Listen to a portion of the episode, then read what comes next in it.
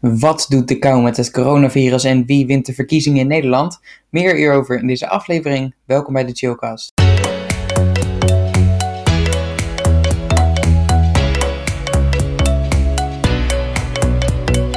Hallo allemaal, welkom bij een gloednieuwe aflevering van de Chillcast. Ik ben Joost en ik ben vandaag alweer samen met Lieke. Hallo. Hallo. Hoe is het ermee? Ja, we leven nog. We leven nog. We zijn niet dood. Ja, dat is ook het enige. Nee. Hey, wist jij dat het gesneeuwd heeft? Echt? Serieus? Wat? Hè? Ja, nee, ik heb namelijk zelf geen ramen in mijn huis. Dus ik vind het wel cool. Ja? Heeft het gesneeuwd? Ja, dat ik ook op Instagram... Ja, ik kwam maar echt achter op Instagram te kijken. Anders had ik het niet geweten. Nee, precies. Het is bizar, hè? Ja, echt, jeetje. Dat ik daar nu pas achter kom, terwijl het op een zondag ligt. Hè? Nee, maar de kou is... sneeuw is leuk. Ik vind zelf sneeuw leuk. Alleen, het is wel slecht... We gaan het toch weer even hebben over corona. Maar het is wel slecht voor corona.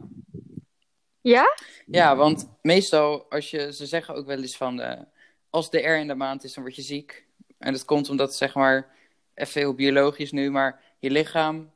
Die heeft een immuunsysteem. En dat immuunsysteem, als het koud is, gaat het zeg maar werken tegen een soort van de kou. En dan heeft het zeg maar een soort van minder tijd, om het eventjes in je Janneke taal zo uit te leggen, heeft het minder tijd zeg maar om het te werken tegen de virussen. En daarom word je in de winter meestal zieker dan in de zomer. En dat is dus ook zo met het coronavirus. Het verspreidt zich veel makkelijker en sneller. Maar ja, aan de andere kant, ja, tenminste als het in de winter, dan gaan mensen minder snel, denk ik... Ja, dus... Afspreken? Nou ja, dat niet per se. Ja, het is eigenlijk in de zomer zijn mensen natuurlijk veel meer met z'n allen buiten. Maar in de winter zijn mensen gewoon veel vaker binnen. En binnen verspreidt het nog sneller. Dus let niet op wat ik net heb gezegd. Dat slaagt helemaal nergens op. Het klopt ook weer wel. Maar het is natuurlijk ook zo nu het zo koud is en sneeuw... zijn mensen eerder geneigd om een beetje van... Ach, het is maar voor eventjes. Gaan we toch even met elkaar schaatsen. Of even lekker chocomel drinken. Maar ja, dat is best wel slecht toch ook.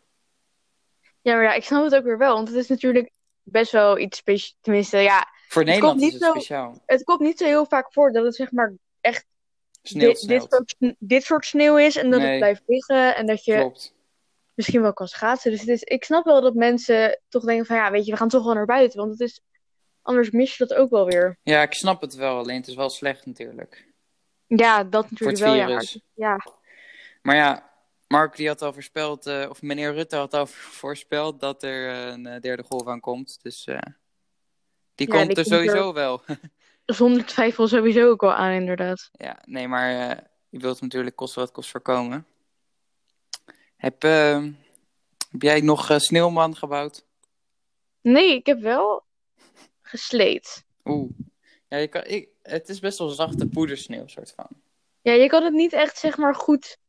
Je kan niet echt zo'n goede sneeuwbal ervan maken met je handen. Je moet echt wel goed hard drukken. Harde druk, ja. Maar ik vind poedersneeuw wel leuker, want ja... Dat is minder ijs. Nou ja, op zich, het heeft nu een aantal dagen gevroren. Er is echt wel ijs. En als oké. Ik was laatst aan het fietsen en toen waren er een paar van die schattige jongetjes... die dachten dat het leuk was om een ijsbal tegen me aan te gooien. Oh.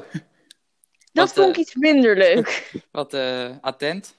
Ja, echt heel wat. Ja, het is een aparte manier om gedachten te zeggen. Iemand te begroeten, ja. Hey, bam. Ja, ik heb u nog nooit gezien, maar weet je, even de sneeuwbal in je bakkes. Ja, gewoon bam. Ja, moet kunnen. Ja, het is ook een aparte manier, ja. Hou jij van schaatsen?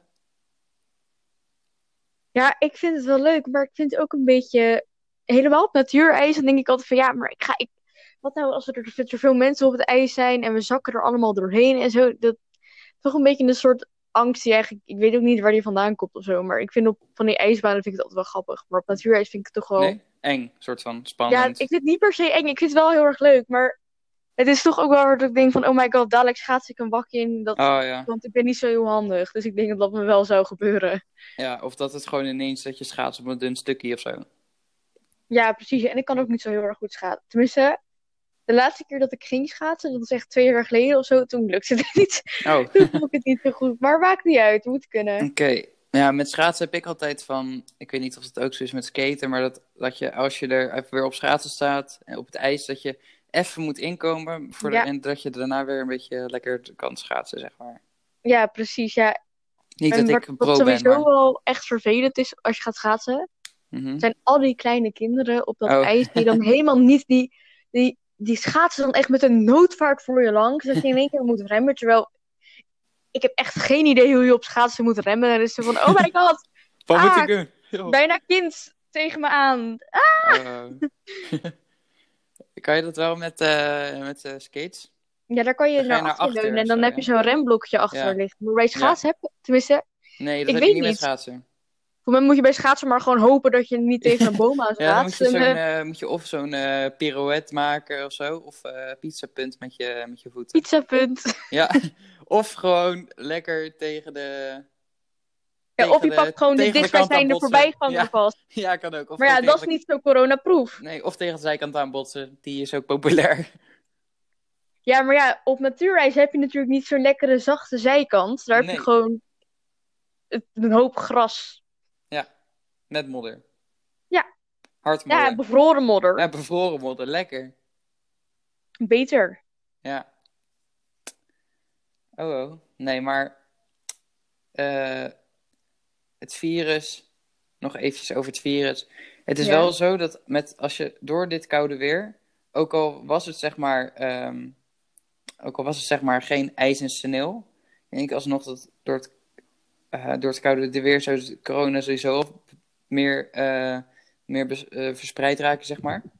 Maar door de sneeuw en door het ijs denk ik dat meer mensen geneigd zijn om elkaar op te zoeken. En dat ze dan gewoon even vergeten dat we ook nog in een pandemie leven.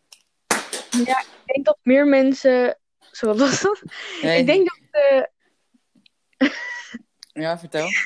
Ik denk dat meer mensen nu met elkaar toch buiten gaan sleeën, weet je. En als je op zo'n heuvel staat met sneeuw, dan denk je van, ja, weet je, boeit mij, we zijn toch buiten. En corona is buiten minder erg, denken sommige mensen. Ja, maar door de kou wordt het dus juist erger.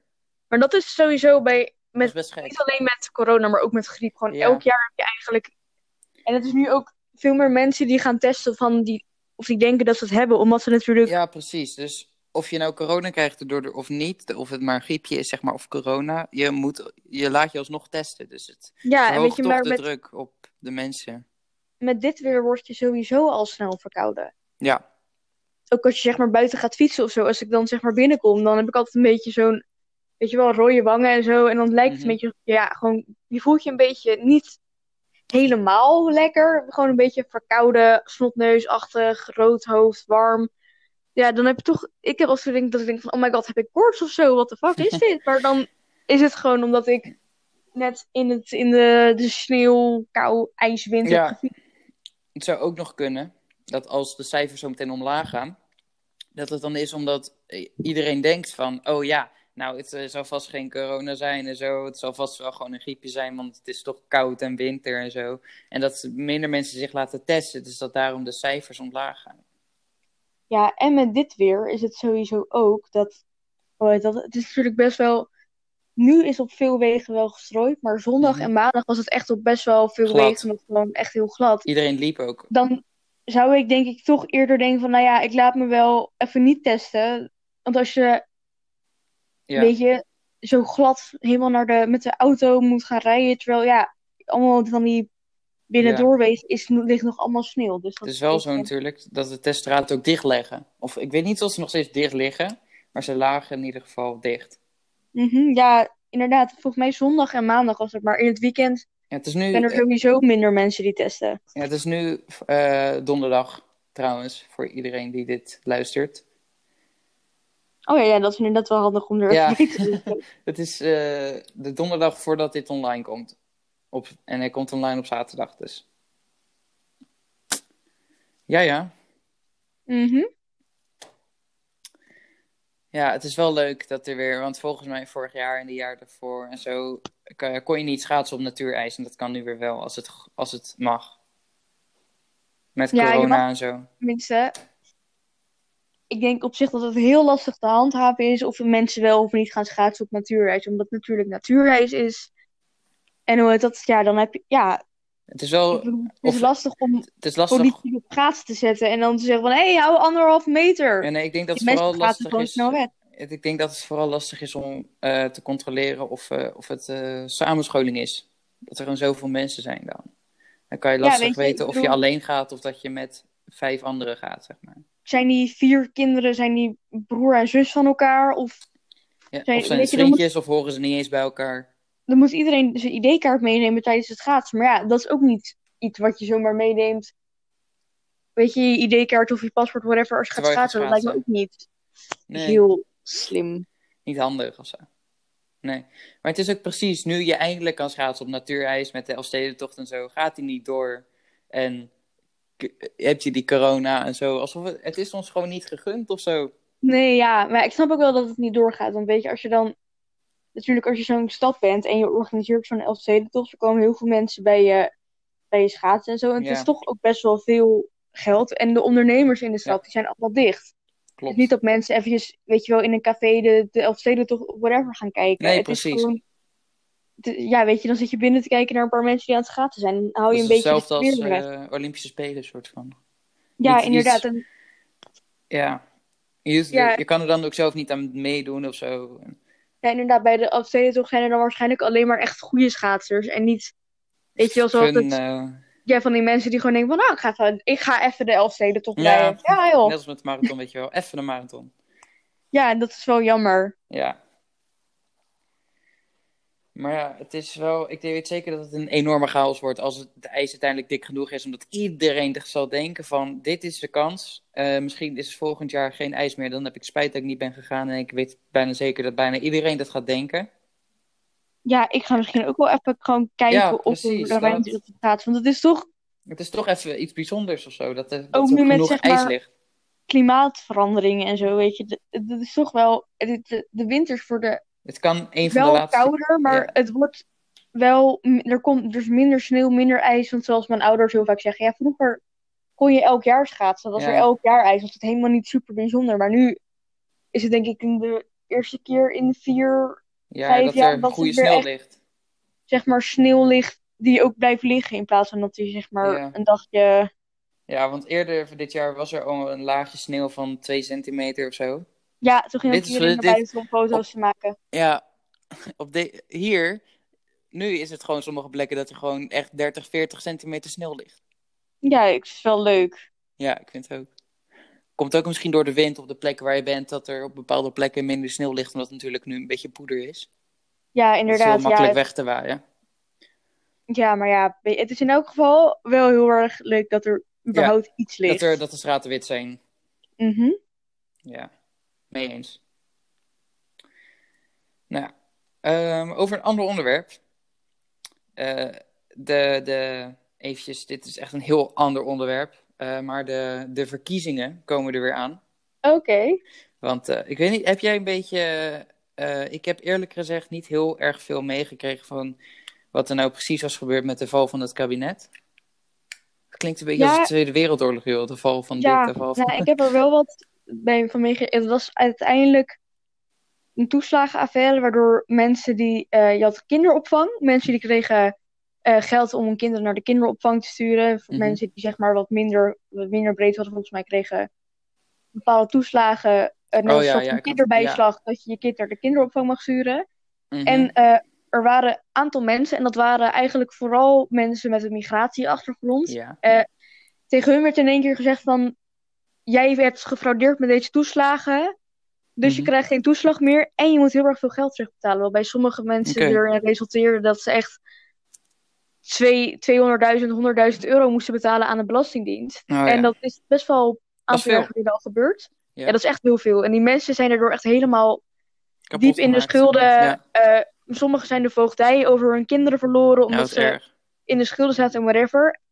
En uiteindelijk, dit jaar, is dat aan het licht gekomen. Mm-hmm. En toen heeft het kabinet gezegd van we treden het daarom af. Het is wel goed dat ze het dan wel onder ogen zien, zeg maar. Ja, maar het is wel te laat.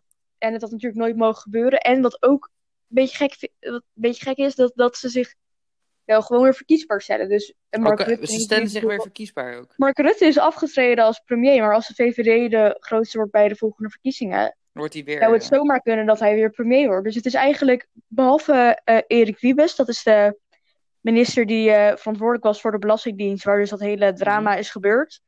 Hij is de enige die heeft gezegd van nee, ik stap uit de politiek. Ik vind het echt niet kunnen wat er is gebeurd. En het is gewoon verschrikkelijk voor al deze mensen. En ik neem hier voor mijn verantwoordelijkheid en ik stap echt uit de politiek. Hij is de enige die eigenlijk echt zijn verantwoordelijkheid heeft genomen. Want de andere ministers hebben gezegd van ja, we vinden het heel erg, dus we treden af. Maar over 2 maanden zou het zomaar kunnen dat we gewoon weer op dezelfde positie terugkomen alsof er niks is gebeurd. Oké, maar kan Mark Rutte terugkomen als premier? Ja, dat kan. Als er de grootste is volgens mij. Heel eerlijk gezegd denk ik niet eens dat ik het heel erg zou vinden. Ja, ik vind het eigenlijk... Ik vind dat hij het... Iedereen die... Kijk, je hoort natuurlijk eigenlijk alleen maar de mensen die echt zeiken op hem. Omdat dan zijn dat misschien 2000 mensen die zeiken. En dan denk je van, dat zijn er heel veel omdat het 2000 zijn. Maar ik denk echt dat hij nog... Hij maakt sowieso kans natuurlijk. Want hij is, ik weet niet hoe lang... Hij is best wel lang al premier. Ja, volgens mij 10 jaar al bijna. Ja, heel lang. Maar het is natuurlijk ook zo. Ik denk dat hij, omdat hij de coronacrisis gewoon...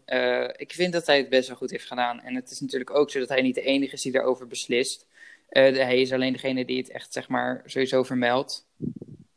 Hij beslist er wel een groot deel van natuurlijk. Maar ik denk dat Hugo de Jonge ook een goede kans had gemaakt. Dat denk ik niet. Nee? Nee, Hugo de Jonge en Mark Rutte krijgen best wel veel... Tenminste, ik denk dat er meer dan die 2000 mensen zijn die best wel haten op Mark Rutte en Hugo de Jonge. Mark Rutte snap ik sowieso wel, want als je nu kijkt wat er nu aan de hand is. Mark Rutte is natuurlijk al 12 jaar premier en die heeft op heel veel dingen bezuinigd. De zorg heeft hij op bezuinigd. Wat gebeurt er nu? De zorg is heel hard nodig voor de coronacrisis. Te weinig mensen in de zorg. Het vaccineren gaat niet goed. Het loopt allemaal niet lekker.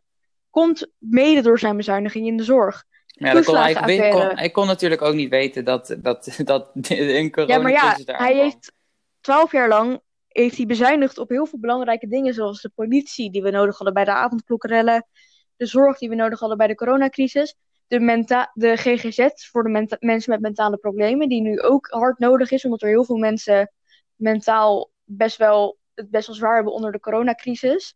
En daar heeft hij allemaal op bezuinigd. En wat hij vooral heeft gedaan is grote bedrijven, zoals Google en Shell, voordelen geven.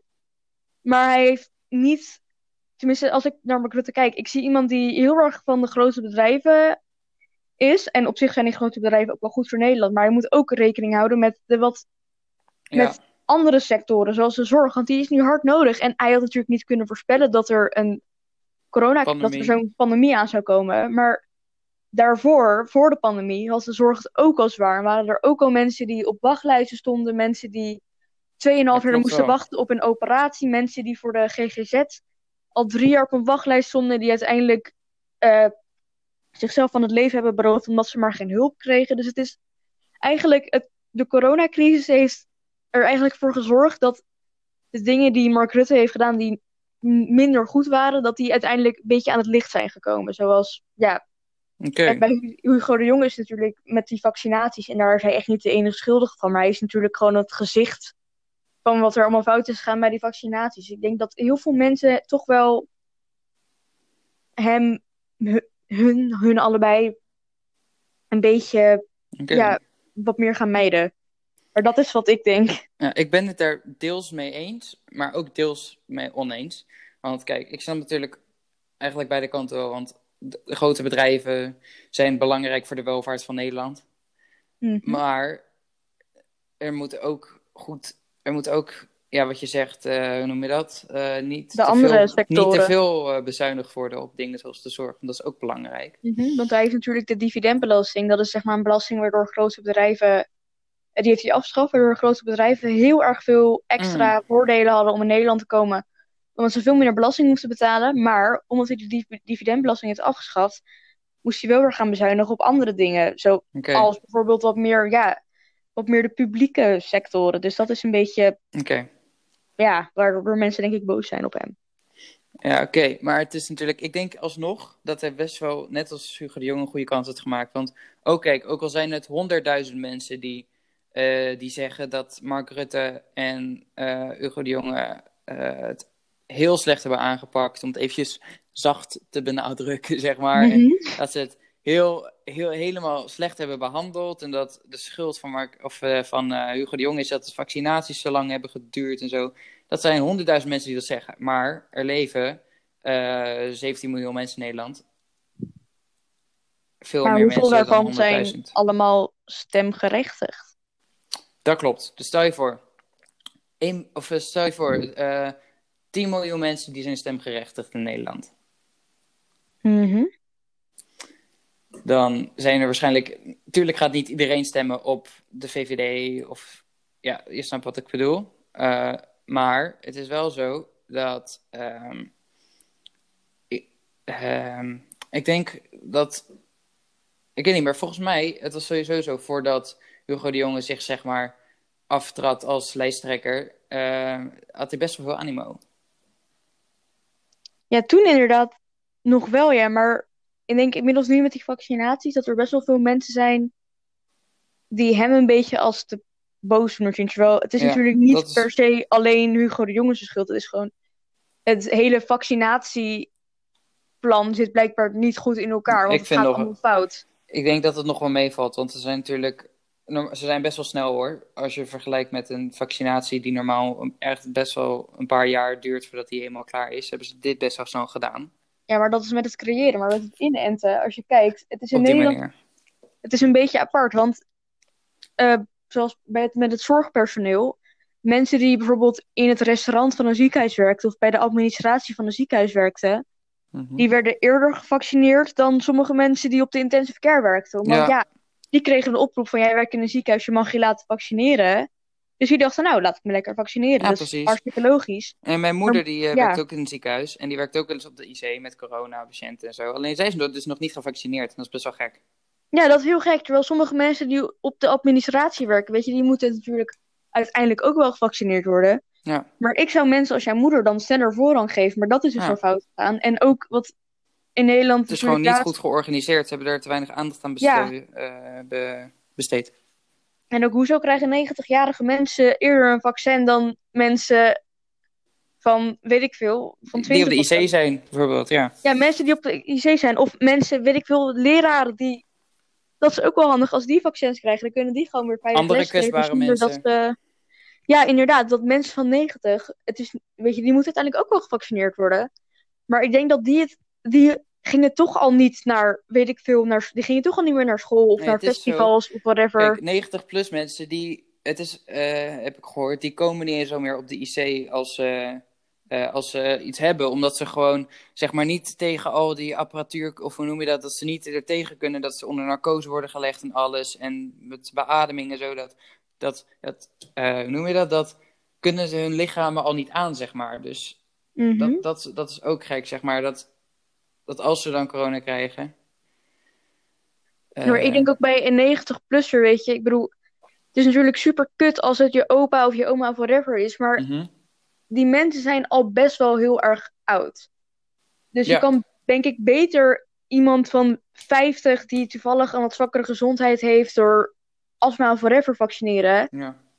Want als die doodgaat, heb je een leven dat eigenlijk nog veel minder voltooid is. Of gewoon iets als kanker. Want die mensen die, als die corona krijgen, dan gaan ze bijna 99% zeker dood. Ja, het is gewoon, weet je, 90-plussers moeten uiteindelijk natuurlijk gevaccineerd worden. Maar ik denk dat de meeste van die 90... Niet de eerste prioriteit. Ja, ik denk dat de meeste van die 90-plussers ook echt wel, als je het aan hun zou vragen, zouden zeggen, maar ja, ik hoef niet per se nu gevaccineerd te worden. Ik kan ook best later gevaccineerd worden. Omdat, ja, het is... Niet, die mensen gaan toch niet meer echt naar restaurants of naar sommigen wel. Maar de meeste die gaan natuurlijk niet naar... De uitzonderingen zijn dat. Ja, meer uitzonderingsgevallen die nog wel actief zijn. Dan de meeste zitten vaker... Die blijven toch al vaker binnen. Dus dan lijkt het me minder prioriteit om deze mensen te vaccineren. Ja. Maar ja, dat zijn natuurlijk onze meningen. En...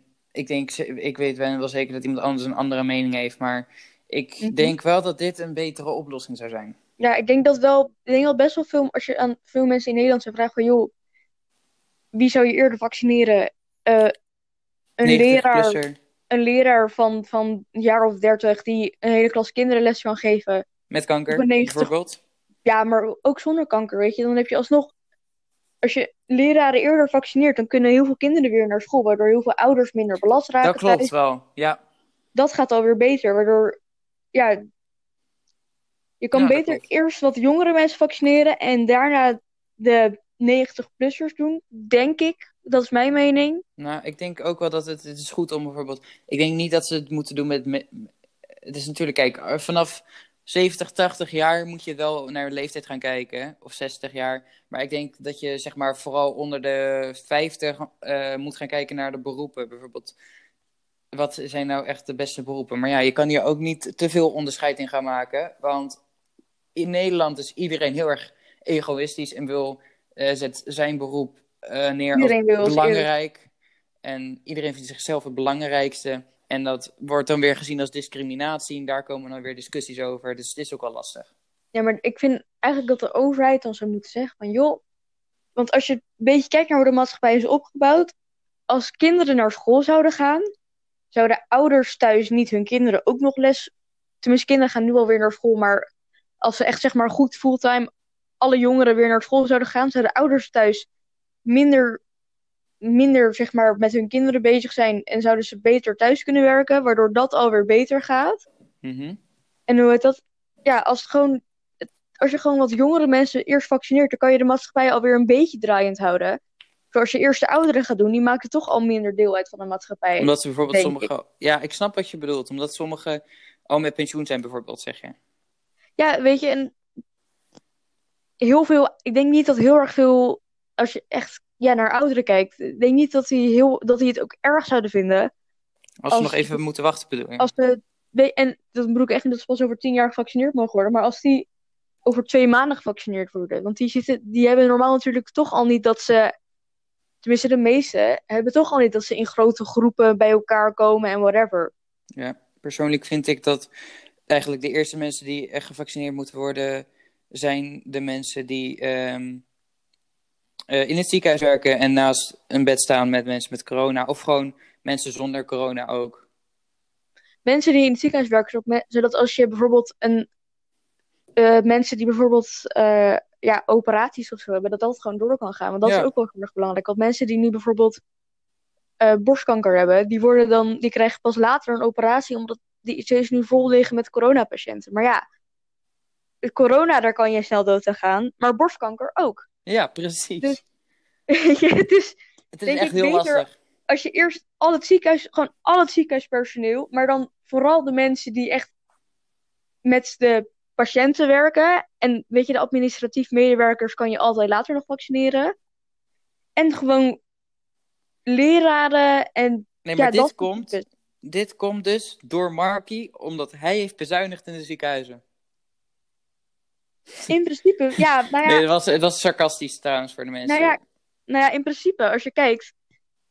onder Mark Rutte zijn heel veel extra dingen bij de zorg, zeg maar, zijn weggehaald. Ik weet niet precies de fijne details ervan, maar... best wel veel dingen is op bezuinigd, waardoor ziekenhuizen zijn bijvoorbeeld niet meer van de overheid. Ziekenhuizen zijn nu van zichzelf, waardoor ze ook failliet kunnen gaan, waardoor er ook minder ziekenhuizen in Nederland zijn. Bijvoorbeeld een paar jaar geleden... is het Slotervaart ziekenhuis, als het goed is, Sloterdijk, ik weet niet precies, in Amsterdam is dat failliet gegaan. Nou ja, als er nog een aantal ziekenhuizen, als die niet geprivatiseerd waren, maar gewoon nog van de staat waren geweest, hadden die gewoon nog gedraaid, waardoor er weer een aantal extra IC-bedden waren. Dat klopt, maar het is natuurlijk ook zo, je kon ook niet mensen sturen naar buitenland. Want bijvoorbeeld Duitsland, die lag ook helemaal vol. Dus het ligt echt niet alleen naar Mark Rutte, omdat hij heeft bezuinigd in de ziekenhuizen. Want andere ziekenhuizen in andere landen lagen ook helemaal vol. Ja, dat zeker wel. Maar ik zeg alleen dat als er wat minder... Het is ook deels wel dat je nu kijkt door die pandemie... dat er wat fouten in het beleid van Mark Rutte aan het licht zijn gekomen. Bijvoorbeeld ook laatst met die avondklok-rellen, te weinig politie... omdat er heel erg lang bezuinigd is op de politie. En de politie ook niet meer... Vroeger hadden alle dorpen hun eigen politie. En nu is dat helemaal nationaal gegaan. Waardoor sommige wijkagenten een wijk hebben van 200 kilometer of zo. Dus er zijn best wel veel kleine foutjes... die zich nu ophopen tot een soort mega chaos. Oh, hoor je me weer? Oké. Nou, alsnog denk ik dat Mark Rutte en Hugo de Jonge nog best wel een goede kans maken. Gewoon. Dat denk ik ook. Want er zijn natuurlijk... Ze hebben het ondanks best wel veel gekloot ook wel goed gedaan. En het is natuurlijk ook zo, kijk... Ook al zijn er, dus zoals ik al zei, 100.000 mensen die zeiken. Je hoort alleen de mensen die zeiken. Want eigenlijk het grootste gedeelte van de mensen die het ermee eens is wat ze doen, die hoor je niet. Die hoor je niet zeggen van... Die gaan niet de 800 berichten op social media sturen dat ze het zo goed doen. Het grootste gedeelte. Nou ja, wat dat betreft zijn we niet zoals Amerika inderdaad van al die mensen die zijn van ja, tenminste die zo baat van ja, nee, Trump is gewoon de beste president, hou je bek, Trump is geweldig. Nederland is het of je bent tegen of je zegt niks. Maar ik vind wel dat mensen wel recht hebben om tegen te zijn. Want als je kijkt naar de foutjes die zijn gemaakt, het zijn niet kleine foutjes, het zijn vaak wel foutjes die veel impact hebben gehad, zelfs bij de toeslagenaffaire bijvoorbeeld. Alsnog denk ik dat het wel... Ze hebben het wel goed gedaan, want ik denk dat het is sowieso wel lastig met dat vaccineren. Zo. Je moet keuzes maken en soms maak je de foute keuzes. En ja, dat kan soms zeg maar net over het randje zijn dat je de foute keuze maakt en dat je dan iedereen tegen je keert. Maar ze zijn ook mensen. Iedereen maakt fouten. En dat kunnen grote fouten zijn, maar ik denk dat de fouten die ze hebben gemaakt, daar hebben ze van geleerd. Dus. Maar ik vind dan wel weer, als je kijkt naar... Er wordt niet per se heel erg sorry gezegd. Met die toeslagenaffaire bijvoorbeeld was het ook zo, waardoor het kabinet uiteindelijk is gevallen. In 2018 was dat al bekend. En volgens mij januari hebben ze daar pas oprecht sorry voor gezegd. Waardoor sommige mensen nog 3 jaar lang in schulden zaten. Lastig. Ja, het is gewoon lastig, want... Weet je, als we nu een andere regering hadden, als weet ik veel, Geert Wilders of zo premier was geweest... Heel anders uitgezien. Had er waarschijnlijk helemaal niks... Dat was er helemaal niks van gekomen uiteindelijk. Maar dat is ook niet president iemand die je als... Zo snel. Die moet je ook echt niet hebben als president. Want die heeft helemaal geen concrete plannen. Zo vast wel. Ja, hij zegt het wel, maar... Uiteindelijk is het toch altijd... Van ja, nee, maar ik denk niet dat het heel handig is. En bla, bla, bla, bla. Want ja, hij zegt dan allemaal... Geert Wilders is zo iemand die zegt heel veel dingen.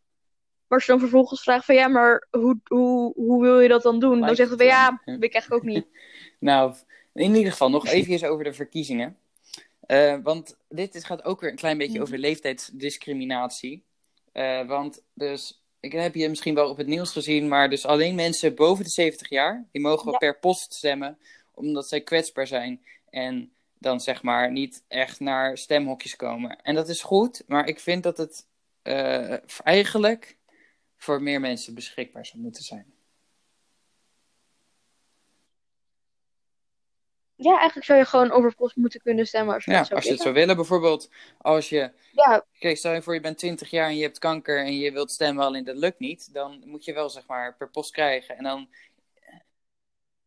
Ja, nou ja, stel nou je bent 20 jaar, je hebt geen kanker en je wilt stemmen, maar je... Klopt, maar ik bedoel, dat lukt ook over, niet, dan... Als je kwetsbaar bent, dan moet je gewoon kunnen stemmen per post. Als je niet op bezoek wil komen, zeg maar, want iedereen heeft stemrecht en... Dan zeggen ze van ja, maar dat gaat lastig om dat per individueel uit te zoeken wie de kwetsbaar is en niet. Maar wat nou als je gewoon naar iedereen in Nederland een brief stuurt, die ze kunnen opsturen of in een hokje kunnen doen? Ja, inderdaad, weet je, dat je gewoon ergens moet aankrijgen van joh, ik stem per brief of ik stem per persoon of ik stem zeg maar fysiek. Dat zou veel makkelijker zijn, maar dat is wel... In Amerika is het natuurlijk ook al met... Ja, precies, dat wil ik net zeggen. Waarom zou het in Nederland niet kunnen als het in Amerika wel kan? Want ruim 10 miljoen mensen... Ik weet het niet precies, maar volgens mij hebben echt een paar miljoen mensen... die hebben gestemd via de post. Ik weet niet precies hoeveel miljoen mensen... maar een paar miljoen mensen die hebben gestemd via de post. Dus hoe zou het daar wel kunnen als het hier niet kan, toch? Ja, nou ja, ik moet wel zeggen... in Amerika heb je natuurlijk wel Donald Trump... Die zei dat het allemaal gefraudeerd is... Die zei van ja, al mijn stemmen zijn een of andere greppel gegooid en bla bla bla bla. Maar ik denk dat vind ik ook wel weer wat voor Geert Wilders. Die zou kunnen zeggen van ja, de PVV had eigenlijk alle stemmen gehad, maar er is gefraudeerd en iemand heeft alle stemmen in de fik gestoken. Dat vind ik wel iets wat er zou kunnen gebeuren, maar ik vind gewoon, je moet per brief kunnen stemmen als je per brief wilt stemmen. Het gaat niet gebeuren volgens mij, maar ze zeggen dan als excuus... Het is natuurlijk ook wel een beetje lastig om dan... Ik kan zeg maar nu... Ik heb er wel over nagedacht gisteren en ik had wel een idee. Alleen nu kan ik zo eventjes 1, 2, 3 niet opnoemen hoe je dan zeg maar jezelf moet bewijzen dat jij stemt. Want je kan wel een kopie sturen van je idee bijvoorbeeld. Van ik ben het en ik heb nog niet eerder gestemd bijvoorbeeld. Maar het is ook zo dat je het recht hebt om te stemmen op wie je wil zonder dat iemand ervan af weet. Dus dat je zeg maar anoniem blijft. Inderdaad, en dat is wel een beetje, dat is inderdaad Amerika, wel toch? Lastig. Ja, ze kunnen in principe gewoon, weet je, ze kunnen vast wel aan iemand in Amerika vragen van, joh, hoe hebben jullie dat gedaan? Er zijn vast wel mensen, waarschijnlijk weten ze er dat wel, maar ja, is het in Amerika misschien ook wel niet goed gegaan? Het zou vast wel een reden hebben. Ik vind het, ja. Maar ja, ze zouden het eigenlijk zo moeten doen als je per brief wil stemmen. Kan je per brief stemmen. Ja. En als je niet per brief wil stemmen, dan stemmen we niet per brief. En eigenlijk moeten ze dat ook gewoon doen. Net zoals bij de supermarkt hebben ze dat oudere uurtje van 7 tot 8. Moeten ze ook bij het stemhokje doen. Van 7 tot 8 mogen alleen ouderen stemmen. Dan kunnen die rustig op een gemakje stemmen. En met niet zoveel mensen. Want heel weinig mensen gaan om 7 uur 's ochtends stemmen.